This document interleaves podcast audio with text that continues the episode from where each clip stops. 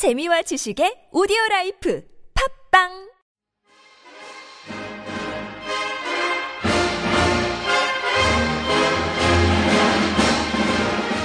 안녕하세요. 보드카 먹은 불곰의 이희찬입니다. 고려인, 누군가에게는 생소한 단어일 수 있고 또 누군가에게는 많이 들어본 단어일 수 있습니다. 고려인은 누구이며 우리는 누구를 고려인이라고 부르는지, 고려인이 우리에게 어떤 의미인지에 대한 이야기를 최재형 장학회 황광석 이사님과 함께 나눠보도록 하겠습니다. 러시아를 소개하는 단 하나의 팟캐스트 보드카 먹은 불곰 칠 회를 시작하겠습니다.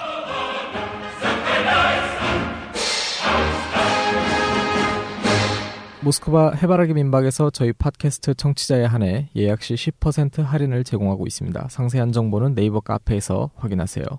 주식회사 rusmarko에서 직수입 러시아산 알타이 녹용을 판매하고 있습니다. 자세한 사항은 더블유 더블유 더블유 점 rusmarko 점 컴 홈페이지를 참조하세요. 주식회사 웰빙 트래블에서 구매하시는 모두투어 패키지 상품에 한해서 상품 금액의 사 퍼센트를 저희 팟캐스트에서 청취자분들에게만 지원해드립니다. 상담 및 문의는 공이 팔육일 칠일오이, 공이 팔육일 칠일오이. 홍대 카페 레드빅에서 열리는 팔월 베스트 공연 스케줄을 공지해드립니다.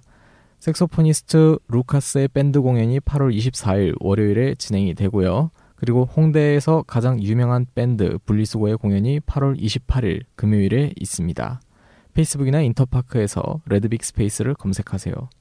그 밖에 저희 팟캐스트를 들으실 수 있는 방법을 알려드리겠습니다. 모바일에서는 어플리케이션 팟빵을 다운받으시고 검색창에 러시아를 검색하시면 됩니다. 별점과 댓글 그리고 구독 신청을 눌러주시면 감사하겠습니다. 아이폰 사용자께서는 아이튠즈에서 바로 들으실 수 있습니다. 고정 패널을 소개하겠습니다. 예, 안녕하십니까. 이천십오년이 벌써 절반을 지나갔는데요. 올해 하반기에는 꼭 러시아 출장을 좀 가봐야 되는데 어떻게 될랬나 모르겠습니다. 박경환입니다. 반갑습니다. 네, 안녕하세요. 항상 홍일점인 이수미입니다. 반갑습니다. 오늘의 게스트, 우리나라에서 유학 중인 고려인 학생들에게 장학금을 지원하는 최재형 장학회 황광석 이사님을 소개합니다. 안녕하세요. 예, 반갑습니다. 황광석입니다. 에, 그 최재형 장학회에서 우리는 우리 독립운동가 최재형 선생에 대한 그 뜻을 그 젊은 청년들에게 다시 심어주고 또 뜻을 전파하려고 하는 그런 뜻을 가지고 있는 장학회입니다. 오늘 팟캐스트에 초청해 주셔서 너무나도 감사드립니다. 네, 반갑습니다. 반갑습니다. 반갑습니다. 고려인이 생겨나게 된 역사적 배경에 대해 이야기를 좀 먼저 해보겠습니다. 우리는 누구를 고려인이라고 부르나요? 예, 우리 고려인 하면 고려하고 관계되는 것처럼 생각할 수도 있는데, 그렇죠. 예, 과거에 있는 고려하고는 관계는 없고요. 코리아와 관계가 있죠. 예, 우리가 네. 중국에 가 계신 동포들을 조선족이라고 그러지 않습니까? 네. 예, 중국 사람들은 그 당시 한국을 조선이라 불렀기 때문에 네. 조선인이라 그러고, 러시아인들은 이제 그 알파벳 언어권이니까 코리아에 대한 부분에서 이제 고려인이라고 그때 네. 부르게 된 거죠. 예. 네. 그래서 러시아 사람들은 뭐 까레츠키, 까레스키 뭐 이렇게 네. 부르기도 하죠. 예. 네. 음, 그렇다면은 우리 고려인의 역사의 시작은 이 천팔백육십년대로 거슬러 올라간다고 하는데요. 여기에 대한 설명을 좀 해주시겠습니까? 원래 그 연해주 지역이 그 과거에는 그 조선 사람들이 들어갈 수가 없, 없었던 땅이었습니다. 아, 그래요? 예, 그리고 그 당시는만 해도 이제 중국 땅이었는데 북경 조약에 의해서 러시아가 연해주 지역을 이제 뺏은 땅이죠. 네.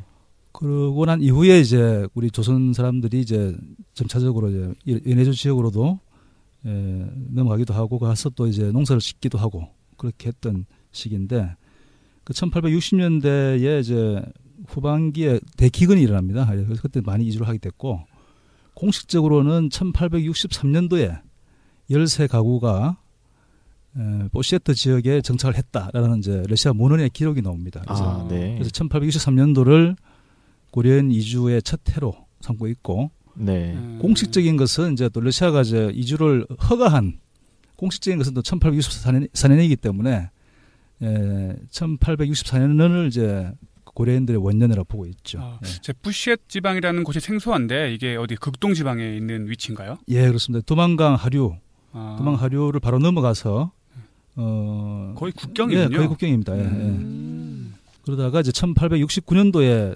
대기근이 일어납니다. 그러니까 이제 굶어 죽거나 도망간 넘어가서 잡혀 죽거나 매한가지 다 이래서 이제 천팔백육십구 년도에 이주를 많이 해갑니다. 러시아가 중국으로부터 땅을 뺏었고, 뺏은 목적이 이제 사실은 그 러시아가 이 극동 지역에 그 군사적 목적이 강했죠. 네. 이제 태평양 지역을 관할할 수 있는 태평양 극동 함대를 설치를 하고 주로 군인들이 주둔을 하게 됩니다.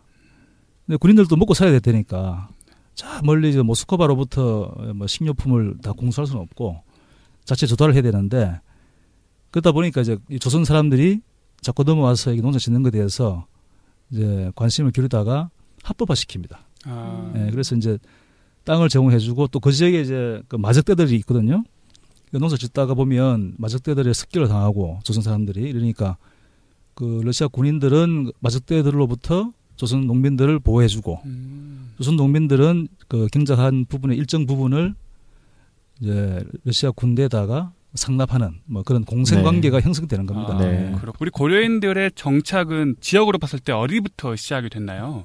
아무래도 이제 두만강 그 인접 지역부터 하고 나중에 오시는 분들은 좀 더 위로 음. 또 나중에 오시는 분 더 위로 해서 나중에는 하바로스까지 이제 음. 뭐 올라가죠. 그 천팔백육십 년대 일 차 이주가 농업 이민이었다면은 그 천구백오 년부터 시작된 이 차 이주는 정치망명 이주라고 할 수가 있겠죠. 예, 그렇죠. 대대적으로 많이 온 때가 이제 천구백칠 년. 그때가 이제 고종 해이급 일사가 실패를 보고 실패를 하고 그 일제가 이제 그 해이급 일사 파견을 한 고종의 책임을 물어가지고 고종 퇴위를 시켜버리고 곧바로 군대를 해산시킵니다. 그때 의병이 많이 일어나요. 전국 각지에서 의병이 일어나는데 마찬가지로 연해주 지역에서 의병이 많이 일어납니다. 그래서 그렇게 고려인 인구가 늘어나고 또 생활의 안정을 찾아가고 있던 중에 안타깝게도 천구백삼십칠 년 구월에 스탈린에 의해서 고려인 십팔만 명이 중앙아시아의 황무지로 강제 이주를 당하게 됐어요. 그렇죠. 예. 그래서 고려인들을 제가 표현하기를 유랑의 민족이라고 해요. 예. 처음에 농업 이민을 위해서 조국을 등지고 이제 황무지를 떠나지 않습니까? 첫 번째 유랑을 했고, 두 번째 유랑은 이제 바로 이 스탈린에 의한 강제 이주로 인해서 연해주 지역에 이제 터전을 잡았던 것을 깡그리 다 빼앗기고 중아시아 지역으로 이제 강제 이주를 당합니다. 그렇게 이주가 되면서 음. 어떤 연해주 지역에 있던 고려인의 흔적이 거의 다 사라졌다고 그렇죠, 예. 볼 수 있는 거죠. 그 당시에 뭐 한 이십여만 명 있었다고 하는데 십팔만 명을 일시에 다 그, 그 네. 강제 이주 시켰으니까 네. 그리고 또 이제 그 당시 정치 지도, 지도자라든지 뭐 나름대로 좀 생각자들은 네. 항의를 하지 않겠습니까? 네. 그러면 그런 분 그런 사람들을 이제 미리 삭, 색출해서 네. 여러 가지 그 뭐 이렇게 이유를 달아가지고 다 뭐 살해시키거나 예, 암살시켜 버리죠. 이게 그래서 한 삼천여 명 정도가 그렇게 그 죽었을 것이다고 추정하고 있고. 네. 중앙아시아로 그렇게 강제 이주되면서 우리 고려인들은 또 다시 황무지 개척을 해야 하는 상황에 새롭게 놓인 거네요. 그렇죠. 예, 그때 당시에 그 중아시아 지역에 이제 카자흐스탄, 또 우즈베키스탄 이런 지역에 그야말로 황무지입니다. 그냥 이렇게 가다가 이렇게 내려줘요. 그럼 뭐 벌판이니까 어떻게든 살아야 되니까요. 예, 그래서 이제 그 또 바야흐로 그 시기가 이제 겨울로 접어드는 시기지 않습니까? 그러니까 네. 집이 있을 리가 없고, 어, 그래서 그 당시 우리 조선 사람들이 그 움집을 이제 땅굴을 파죠. 땅을 파서 임시 움막을 지어가지고 겨울을 보냅니다. 네. 사실 이제 그 강제이주 당하면서 그 화물 열차 안에서 이미 노약자들이 많이 죽게 됩니다. 네. 특히 그 우리 우리 조종대 선생이 쓴 쓰신 그 아리랑 소설 보면 네, 네. 굉장히 리얼하게 잘 나와 있죠. 요즘 보니까 아리랑 또 뭐 뮤지컬도 한다 그러던데. 네. 어, 그래서 많이 죽게 되고. 또 정, 그 중아시아에서 또 겨울을 나야 되기 때문에 겨울 나면서 또 노약자들이 또 많이 죽습니다. 그래서 되게 추정하기를 한 십팔만 명 중에서 약 한 이십 퍼센트 정도가 네.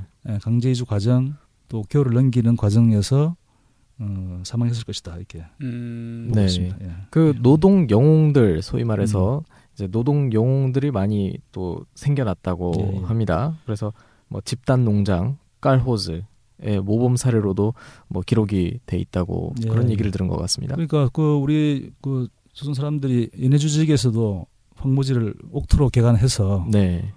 그 우리 저 이 쌀의 그 북방 한계선을 가장 북쪽으로 그 높인 민족입니다. 네. 네. 그 정도로 아주 농업에 뛰어난 그 민족이고 마찬가지로 중앙아시아에서도 이제 그 황무지를 개간을 하죠. 그래서 이제 특히 논농사 또 목화 뭐 이런 그 그런 농사들을 잘 합니다. 해서 나중에는 그 러시아가 소, 그다음 소련이죠, 소련. 소련이 이제 그 집단 농장을 해외에 그 유명한 사람들이 오시면 이제 홍보차 소개하는 농장이 바로 예, 우리 고려인들이 만든 농장이죠. 네. 그 유명한 농장 중에서는 김병화 농장 이런 예, 농장이 유명하죠. 예. 그러면은 고려인이 새로운 땅 황무지를 개척하고 정착할 수 있었던 비결이 뭐라고 생각하시나요? 예, 그거는 뭐 타고난 또 유전자적인 게 있는 것 같습니다. 이 농업에 대해서 워낙 뛰어난 민족이고 농경 우리가 뭐 우리 그 한민족은 사실 유목과 농경 정책 생활을 다 그 겸비한 민족이지 않습니까? 네. 아마 그래서 어, 중앙 황무지에다 내버려놔도 아마 살아나는 어떤 살아낼 수 있는 역량이 유목 민족의 피가 있었기도 하고 또 한편으로는 그 농경 민족의 어떤 또 이 노하우가 몸에 배어 있기 때문에 그 현지에서의 그, 그 상황을 잘 정찰을 할 수 있었다 그런 생각이 듭니다. 들고 또한 또 우리 그, 그 특유의 어떤 그 교육열이 있어요. 네. 뭔가 연구를 하고 공부하고 해서 새로운 어떤 방법을 차, 차관해내는 창안해내는 어떤 창의적인 그런 그 역량이 있는 민족입니다. 그래서 아마 가능했을 것이다 이 생각하고 있습니다. 음. 네. 그 천구백구십 년 소련이 이제 붕괴되지 않습니까? 그때 또다시 고려인 이주가 시작됐다고 하더라고요. 그렇죠. 이게 소위 말하는 제삼의 유랑입니다. 세 번째 네. 유랑. 좀 잘 살던 상위권에 있던 분들은 주로 모스크바나 어, 뭐 상트페테르부르크라든지 뭐 대도시 쪽으로 가고 좀 그렇지 못한 분들은 이제 그 러시아 남부 지역에 있는 그 볼고그라드 지역으로 네. 한, 한 삼만여 명 이주해 가시고요. 또 한 삼만여 명 정도가 이제 연해주 지역, 우리 할아버지 할머니들의 고향으로 네. 가, 오게 됩니다. 네. 이때가 다행스럽다고 해야 되나요? 반강제적인 게 아니기 때문에 그래도 자신들의 그 재산이라든가 그런 것들은 좀 가지고 좀 갔겠네요. 음, 아니요, 그, 그, 뭐 그렇게 생각을 하는데 이제 그 고려인들이 막 나간다고 하니까 이제 카자흐스탄 사람들이나 우즈베키스탄 사람들이 고려인들의 집을 이게 아주 헐값에 살려고 예, 그렇게 하죠. 그러니까 물론 이제 그런 집을 팔아도 겨우 뭐 먼 길을 이주해 갈 뭐 교통비 정도 확보를 하고 오게 됩니다. 안타까운 시절이었네요. 예. 음. 사실 근데 그 구십 년대 중반에 이제 연해주로 많이 오게 되는데 그 당시에 그 러시아 군대가 이제 냉전이 끝나니까 네. 군인들이 많이 필요 없죠. 그러니까 이제 러시아 군대들이 다시 그 유럽 쪽으로 다 이주를 해 갑니다. 이게 다 이게 복귀를 하죠. 하고 그러면 군막사가 많이 비게 되는데 그 비어 있는 군막사를 이제 무상으로 임대를 해주겠다라고 하는 이제 아. 그거를 믿고 이제 이주해 왔지만 사실 뭐 이게 생활 근거가 없는 지역이다 보니까 초기에 고려인들이 굉장히 고생을 많이 합니다. 예. 현재 중앙아시아에 거주하는 고려인 인구도 약 오십만 명 정도 된다고 하더라고요. 좀 더 넘을 수도 있겠지만 고려인이 우리에게 여러 가지 면에서 중요한 의미를 갖고 있다고 생각이 드는데요. 어떻게 보시나요? 고려인들이 우리에게 어떤 의미를 갖고 있을까라고 한다면 뭐 이게 역사적 의미도 있고 또 경제적 어떤 필요의 의미도 있는데 당연히 역사적 의미는 이제 우리나라가 일제 식민지에 채했을 때 독립운동을 했던 네. 후손들이지 않습니까? 네. 모름지기 나라가 나라일 수 있는 것은 그 독립 정신이 살아 있으면 예, 나라로서 존재하지만 그런 것들이 다, 다 사라져 버리면 안 되지 않습니까? 그렇죠. 그런 의미에서 볼 때 굉장히 중요한 의미가 있고요. 네. 또 한편으로는 이제 우리나라가 지금 어, 섬, 섬 아닌 섬나라 돼버렸지 않습니까? 네. 예, 또 남북이 갈려가지고 더욱 더욱 더 남한은 더 심각한 상황인데 이제 유라시아 대륙으로 나갈 수 있는 그런 부분들의 꿈을 꾸고 있는데 네. 유라시아 대륙에 전역이 흩어져 있는 우리 고려인들이 네. 있으니까 대단히 중요한 어떤 교두보가 되는 거죠. 예. 네. 요즘 그런 부분에서 이제 주목을 많이 하고 있습니다. 예. 네. 어, 우리나라에서 고려인의 중요성을 가장 먼저 인지한 곳이 바로 우리 민족 서로 돕기라는 단체라고 하던데요. 우리 민족 서로 돕기 운동이 이제 말 그대로 우리 민족끼리 서로 돕자. 그래서 이제 그 천구백구십칠 년? 예, 그때 아마 창립을 했을 거예요. 네. 제 기억에 구십오 년인지 구십칠 년인지 잘 기억이 안 나는데, 그래서 이제 그 특히 북한 동포. 네. 예, 북한 동포들이 기근에 의해서 이제 굶는 동포들이 많이 생겼고, 특히 뭐 어린이들, 그 동포, 어린이들이 많이 이제 굶고 하는 그 상황에서 이제 우리 동포가 아무리 정치적으로 이렇게 갈등이 있다 손치더라도, 어, 그냥 이렇게 좌시할 수가 없다. 예, 네. 그래서 우리 동포들이 서로 도와야겠다라고 해서 이제 특히 북한 동포 돕는 그 인도적 지원 활동들을 많이 했습니다. 했는데, 북한 동포 못지않게 중국 조선족 동포라든지 고려인 동포들도 어려운 지경에 많이 빠졌었어요. 그래서 이제 그 중에 한 파트가 이제 그 대북 지원 사업국이 있고, 또 한 파트는 재외동포 사업국이 있었습니다. 네. 그 재외동포 사업국이 이제 나중에는 이천일 년도에 분리 독립해서 또 재외동포 나름대로의 어떤 그 전문성이 있는 그 지원이 필요하다 해서 이제 만든 게 동북아 연대죠. 예. 작년 같은 경우에는 고려인의 러시아 이주 백오십 주년 기념 랠리 행사가 있었습니다. 예, 맞습니다. 이게 특히 러시아 중앙정부가 나서서 어, 이 행사가 잘 진행될 수 있도록 협조해 준 것으로 알고 있는데요. 예, 예, 설명을 맞습니다. 좀 해주시겠습니까? 예, 그러니까 천팔백육십사 년도가 이제 공식적인 고려인들의 이주 연도지 않습니까? 네. 그러니까 작년이면 이천십사 년. 네. 예, 이주 백오십 주년이 되는 해였어요. 네. 그리고 이제 고려인들은 동, 뭐 러시아 국민이기 때문에 예, 고려인들의 백오십 주년 기념 잔치를 러시아 정부가 예, 그 지원을 해서 이렇게 행사를 했습니다. 네. 그래서 그 모스크바 뭐 또 우스리스크 뭐 사할린 뭐 이런 등등에서 주요 도시별로 다 그 고려인 단체들이 있기 때문에 그 행사를 크게 했었어요. 음. 음. 그때 그... 한국에서도 이제 뭐 물론 이제 지원 활동도 하고 해서 했었죠. 했는데 그 당시 특별한 행사 중에 하나가 뭐냐면 그 백오십 주년 되는 행사를 통해서 우리 조국인 어, 예, 남북 어, 우리 조국에 대한 뭔가 떠드는 어떤 기여를 해야 되겠다라고 이제 고려인들이 생각을 해서 남북 통일을 위한 하나의 좀 역할을 우리 고려인들이 해야겠다라고 해가지고 모스크바로부터 또 중앙아시아로부터 자동차를 몰고 네. 그 시베리아 벌판을 횡단을 합니다. 횡단해서 그 두만강 철교를 넘어서 그 북한 나진을 통해 가지고 또 평양을 통하고 팔월 십육일 날 예, 휴전선을 넘어서 이제 한국 들어, 남한으로 들어오게 되죠. 예. 그 다음 날 그 십칠일 날 그 남산 그 공원에서 그 또 한 그 그분들 고려인 분들과 함께 또 우리 한국의 또 시민단, 그 랠리 시민단들을 또 형성해서 함께 부산까지 또 랠리를 했습니다. 네. 이게, 네. 어, 글쎄요. 어떻게 볼지 모르겠지만 정치적으로 봤을 때는 굉장히 큰 사건인데. 그럼요. 작년에 제가 관심이 없었던 걸까요? 우리나라 매스컴에서는 그렇게 크게 뭐가 안 나왔던 것 같아요. 맞나요? 예, 예, 그렇습니다. 이게 아직까지 우리나라의 그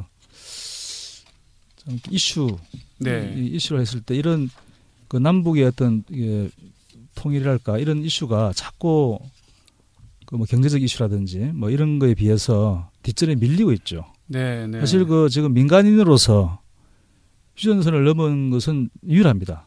네. 대부분 다른 분들은 뭐 정치가들이거나 하여튼 정치적 목적에 의해서 이렇게 이게 한 것이지 이게 완전히 그 민간인들의 어떤 순수한 어떤 그런 행사 행사로서 넘어온 거는 처음이에요. 네, 네. 그렇죠. 그 민간인으로서 이렇게 뭐 처음으로 휴전선을 음. 넘은 어떤 선례가 이제 만들어졌기 때문에 그렇죠. 앞으로는 뭐 네. 그런 유사한 행사들이 많이 그래, 일어날 네. 수 그래서 있는. 얼마 전에 왜 위민 크로스 예. 해서 이제 해외 이제 그 우리 이제 여성 운동가들이 그 휴전선 넘어서 왔지 않습니까? 네. 네. 그것도 결국 어찌 보면 우리 고려인들이 하나의 그 선례를 만든 네. 하나의 그 덕이라고 볼 수 있는 거죠. 네. 네. 그 남북 통일에 대한 고려인들의 생각은 어떤가요? 예, 고려인들에게 제가 한번 물어봤습니다. 그 당신들의 조국은 아무래도 좀 북하고 오랫동안 교류를 했기 때문에 북이 아니냐 하니까 그렇지 않다. 예. 우리는 남도 북도 다 우리의 조국이다. 네, 예. 네. 우리는 그 남과 북이 사이좋게 지내야만 사실은 더 이게 그, 그, 더 덕도 얻을 수 있고 또 힘이 난다. 이게, 이게 자기들은 남북이 더 함께 빨리 통일됐으면 좋겠다. 이런 이야기들을 많이 합니다. 고려인 이주 백오십 주년 행사를 우리 동북아평화연대가 사무국 역할을 했었어요. 네. 네, 그 사실을 알고 그 올해 그 제팔 회 코리아컵 국제 요토 대회가 이제 울진에서 열렸는데요. 이제 그 요토 대회의 한 부분이 독도를 선회하는 그 저 경기가 있습니다. 네. 네. 그런 경기를 하면서 이제 독도, 일본과 독도 분쟁 이런 부분들이 있다 보니까 독도를 평화의 섬으로 선언하는 행사를 하는 게 어떻겠냐 이런 제안을 동북아평화연대한테 왔었어요, 제안이. 네. 그래서 저희들이 좋다 그러면 그렇게 적극적으로 받아들여가지고 작년에 백오십 주년 때 그 랠리에 참가했던 고려인들 한 십 분 정도를 네. 초청하, 초청하고 예, 그렇게 함께 독도에 가서 평화의 섬 선언식도 하고 네. 뜻깊은 행사를 했죠. 고려인이 누군지 잘 모르는 우리 저 한국 사람도 많습니다. 예. 네. 예, 그러다 보니까 뭐 괜히 이제 그런 행사에 대한 그 취지가 퇴색될 수도 예, 있었겠네요. 그렇죠. 별로 네. 이렇게 음. 보호되지도 않고 그랬었는데 네. 근데 그 독도 행사를 이렇게 고려인들이 갈 수 있었다는 것은 또 한, 한편으로 보면. 그 유랑의 역사를 세 번이나 거친 고려인들이 이제는 그야말로 그 평화의 어떤 사도로서 그런 역할을 할 수 있다. 뭐 이런 측면으로 볼 수 있겠죠. 아, 그리고 예. 또 요즘 뭐 그 그 정부에서도 이제 유라시아 뭐 이니셔티브 이런 얘기도 하고 음. 또 두만강 유역을 함께 공동 개발해서 네네. 어, 서로 협력하자. 뭐 또 그리고 남북 철도를 연결해가지고. 또 시베리아 현안 철도와 연결을 해서 에, 그 유라시아 어떤 그런 새로운 그 물류의 유통을 어, 예, 혁신하자 뭐 이런 이야기도 많이 나오지 않습니까? 예. 근데 그런 것을 할 때 사실 그 좀 첨예하게 좀 대입되는 부분들이 좀 있어요. 그 뭐 그런 것들을 잘 순화시켜 줄 수 있고. 또 어쩌면 좀 해결할 수 있는 어떤 그런 역할을 또 고려인들이 할 수 있지 않을까. 네, 아주 의미 있는 네. 말씀이라고 생각을 합니다. 네, 네. 사실 유라시아라는 게 우리나라의 차세대 먹거리일 수도 있는데 네, 네. 그런 중간중간에 있는 다양한 문제점들을 음. 우리 동포들이 해결해 줄 수 있는 가교 역할을 한다는 게 큰 네, 네. 의미가 될 수 있다고 그럼요, 생각을 하는데요. 네, 맞습니다. 예. 어, 이렇게 뭐 우리나라에서 진행하거나 준비하고 있는 고려인 지원 사업 또는 음. 뭐 협력 사업이 있다면 소개를 좀 더 부탁드리겠습니다. 네, 네. 그래서 과거 한 십 년 불과 한, 한 삼, 사 년 전까지만 해도 우리 고려인들이 좀 힘들게 살았기 때문에 경제 지원이랄지 뭐 이런 지원을 하는 부분이 많았었습니다. 또 더구나 현지, 연해주라든지 중앙아시아 현지에 가서 경제적으로 이제 지원해주고 또 장학금도 지원하고 이런 걸 했었는데 의외로 이제 한 몇 년 전부터는 우리 한국에 들어와 계시는 고려인들이 많습니다. 뭐 한 지금 통계상으로 한 삼만 명 뭐 정도 된다는데 예, 그런 분들이 이제 국내에 와 계시다 보니까 이제 그럼 국내에 와 계시는 고려인 동포들을 위한 예, 돕는 사업들도 좀 해야겠다 해서 음. 그 그분들이 한 쪽에만 몰려 있지 않고 전국 각지에 흩어져 있습니다. 그래서 각 지역에 있는 그 지역의 시민단체들이 그 고려인들과 이제 연계해서 돕는 활동들을 많이 하고 있는 걸로 알고, 알고 있습니다. 네, 그 우리나라의 고려인들이 밀집해서 생활하는 곳이 경기도 안산. 이 제일 크다고 하더라고요. 예, 예. 그 안산, 이유가 특별히 있을까요? 그렇죠. 아무래도 안산 지역 하면 안산이 뭐 다문화 도시라고도 할 정도로 네. 예, 우리 뭐 동남아시아 그죠? 뭐 이런 그, 그 이제 외국인 노동자들이 많이 계시지 않습니까? 네. 마찬가지로 고려인들도 주로 이제 들어와서 할 수 있는 일이 그런 저 삼 디 업종에 우선 네. 많이 들어오기 때문에 안산 지역이 결국 삼 디 업종이 많은 지역이에요. 아, 그렇습니다. 예, 그러다 보니까 이제 그쪽에 한 원곡동 옆에 있는 떼꼴이라고 하는 마을이 있는데 네. 거기 한 삼천여 명이 이제 예, 음. 우리 고려인들이 모여 살고 있고요. 그리고 또 과거에 사할린으로 강제 이주 당하셨다가 영주 귀국하시는 그 할아버지 할머니들이 계신데 네. 그분들도 안산의 그 고향 마을이라고 하는 곳에 한 천여 명 또 살고 계시고. 아, 네. 그럼 그분들은 오래됐습니다. 한 십 년 넘게 됐고요. 네. 또 인천의 부평 지역이라든지.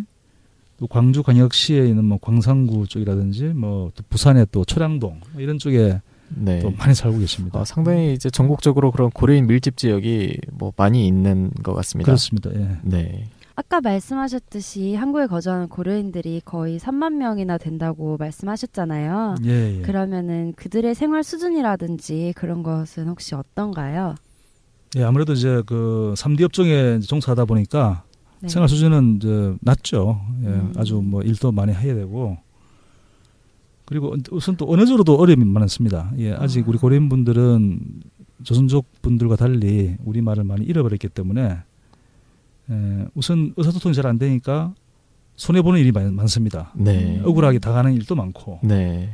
그래서 그런 것들을 위해서 이제 안산에 있는 너머라고 하는 단체가 있어요. 아, 네. 예, 처음에는 이제 고려인 그 야학, 한글 야학이라고 하는 이름으로 해서 이제 먼저 이제 야학 언어를 가르치는 일부터 했는데 지금은 이제 뭐 여러 가지 부당노동행위, 뭐 임금체불 음. 또는 뭐 성추행 뭐 이런 등등의 이제 가혹행위 뭐 이런 것들을 고발도 대신 해주고, 네. 또 밀린 임금도 받아주기도 하고, 네. 뭐 이런 좋은 일을 하고 있습니다. 네. 아까도 말씀드렸듯이 우리 고려인들은 이제 그 불쌍한 뭐 외국인 노동자 뭐 이렇게만 볼 수는 없죠, 그죠? 그렇게만 본다는 것은 너무나도 그 안타까운 일이고 그 결국 이제 우리 독립을 쟁취하기 위해서 그 멀리 해외에서 이제 그 독립운동을 했던 후손, 후손들이라고 하는 관점을 좀 가진 게 필요하다. 물론 그 현재 와 있는 그 고려인분들이 그런 의식도 거의 없습니다만은 우리 역사 속에는 분명히 살아있기 때문에 그런 것들을 다시 다시 한번 깨우쳐야 되겠다는 생각이 들고요. 네. 그리고 이제 경제적으로는 어려울지 몰라도 정신적으로 보면 어쩌면 우리보다 훨씬 더 풍요로운 네. 예, 정신 수준을 갖고 있다고 볼 수 있습니다. 예. 네. 예, 비근한 예로 이제 가끔씩 그, 그 자, 작은 축제가 이제 그 안산 지역에서 열리는데 그 그분들이 예, 아주 즐겁게 예, 뭡니까 노래하고 또 춤추고 하는, 하는 걸 보면 정말 아주 그 우리는 이렇게 흔쾌히 예, 즐길 수 없는 그런 문화적인 어떤 그런 교류와 교감을 잘, 잘 하고 있구나 이런 생각 들고 그런 부분에 또 배울 점이 더 많죠. 그래서 우리 고려인들을 대할 때는 우리 동포라고 하는 관점과 더불어서 함께 또 이 시대를 살아간다고 하는 동료식을 느끼게 될 것 같습니다. 네, 그 저희 오늘 이렇게 고려인 특집 방송을 같이 하셨는데 소감 한 말씀 부탁드립니다. 예, 아 우리 저기 보드카 먹은 불곰 저도 보드카를 좋아하는데, 예, 예, 더군다나 우리 고려인 동포 어, 이렇게 이제 특별히 이렇게 또 프로그램으로 이렇게 배치를 해주셔가지고 너무 감사드리고요. 우리 고려인 동포들이 이제 러시아, 중앙아시아에 많이 가 계신다는 것을 알고 또 그런 분들과 친하게 지내게 되면 아마 또 그 우리 젊은 분들은 자신의 미래 비전을 또 펼치는데 우리 고려인 동포들이 큰 도움이 될 것이고요.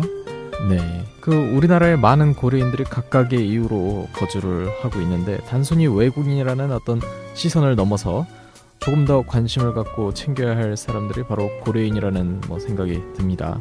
그 저희는 다음 주 이 부에서 다시 인사를 드리겠습니다. 지금까지 최재형 장학회 황광석 이사님과 함께했습니다. 감사합니다. 감사합니다. 감사합니다.